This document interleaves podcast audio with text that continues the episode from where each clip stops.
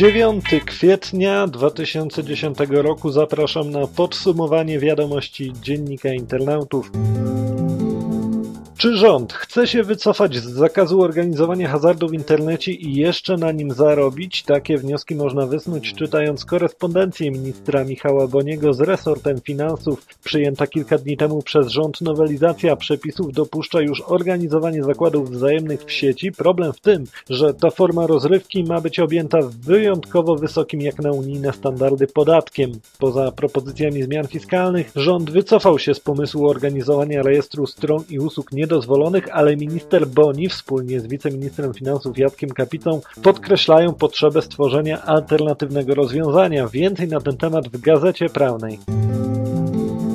Sejm przyjął wczoraj ustawę o wspieraniu rozwoju usług i sieci telekomunikacyjnych. Za jej przyjęciem głosowało 417 posłów. Nikt nie był przeciw, nikt się nie wstrzymał. Od głosu było tylko kilku nieobecnych. Nowe przepisy mają ułatwić prowadzenie inwestycji w sieci. Ustawa określa m.in. formy i zasady wspierania inwestycji telekomunikacyjnych, mówi o zasadach działalności w zakresie telekomunikacji jednostek samorządu terytorialnego oraz podmiotów wykonujących zadania z zakresu użyteczności publicznej. Ustawa określa także zasady dostępu dostępu do infrastruktury telekomunikacyjnej. Przykładowo trudniej będzie zarządcy odmówić użytkownikowi instalacji utrzymania lub wymiany zewnętrznej instalacji telekomunikacyjnej. Więcej na ten temat w dzienniku internautów tym tygodniu prezes Urzędu Ochrony Konkurencji i Konsumentów wydała decyzję, w której zakwestionowała praktyki serwisu pobieraczek.pl. Urząd uznał, że pobieraczek wprowadzał konsumentów w błąd. Na spółkę LR Service nałożono karę w wysokości ponad 239 tysięcy złotych. Zdaniem UOKiK niezbędne było nadanie niektórym punktom decyzji rygoru natychmiastowej wykonalności. Oznacza to, że pobieraczek musi zmienić praktykę oraz poinformować o tym konsumentów zaraz po otrzymaniu decyzji. Nawet jeśli skorzysta z drogi odwoławczej, konsumenci muszą indywidualnie dochodzić swoich praw. Co ciekawe, przedstawiciele LR Service nadal twierdzą, że w ich modelu sprzedaży wszystko jest w porządku i chcą zaskarżyć decyzję Urzędu Ochrony Konkurencji i Konsumentów.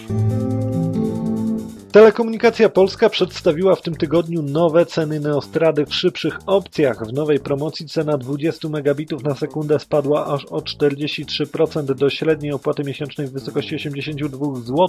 Opłata za 10 megabitów zmniejsza się o 39%, czyli do 75 zł, a za 6 megabitów klienci zapłacą o 27% taniej, czyli 67 zł. Szczegóły w dzienniku internautów.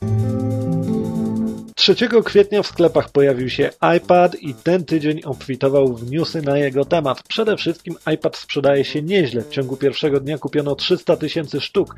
Użytkownicy iPadów w ciągu pierwszej doby pobrali milion aplikacji oraz 250 tysięcy książek z iBook Store. Urządzeniem zainteresowali się także hakerzy, którzy już po pierwszym dniu złamali zabezpieczenia urządzenia ograniczające instalowanie aplikacji nieautoryzowanych przez Apple. Analitycy już policzyli, że koszt jednego iPada to połowa jego ceny rynkowej. Co ciekawe, nieliczni polscy użytkownicy nowego gadżetu Apple mogą się cieszyć z bezpłatnej aplikacji umożliwiającej czytanie ponad 300 gazet i czasopism na iPadzie. Jeszcze mówimy o Apple, bo wczoraj Steve Jobs zaprezentował system iPhone OS 4. Z tego oprogramowania korzystać będą użytkownicy iPhone'ów, iPodów, Touch i iPadów. System ma 7 głównych usprawnień. Będzie pozwalał na wielozadaniowość, to jest uruchamianie niektórych zadań w tle. Pozwoli też na organizowanie aplikacji w foldery. Będzie miał lepszego klienta pocztowego przystosowanego do wielu kont.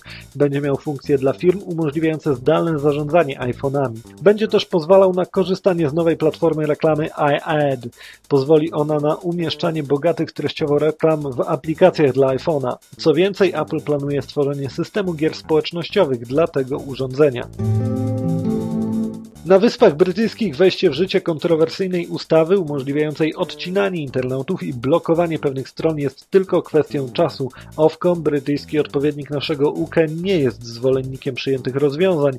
Regulator nie bardzo wie, w jaki sposób miałby je wcielić w życie.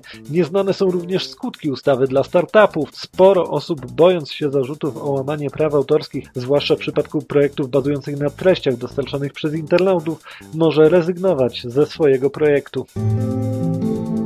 W dzienniku internautów są jeszcze inne ciekawe teksty, na przykład o tym, jak Google Earth przyczynił się do znalezienia nowego gatunku Australopitheka. Warto też poczytać o tym, jak nie dać zarobić antypiratom.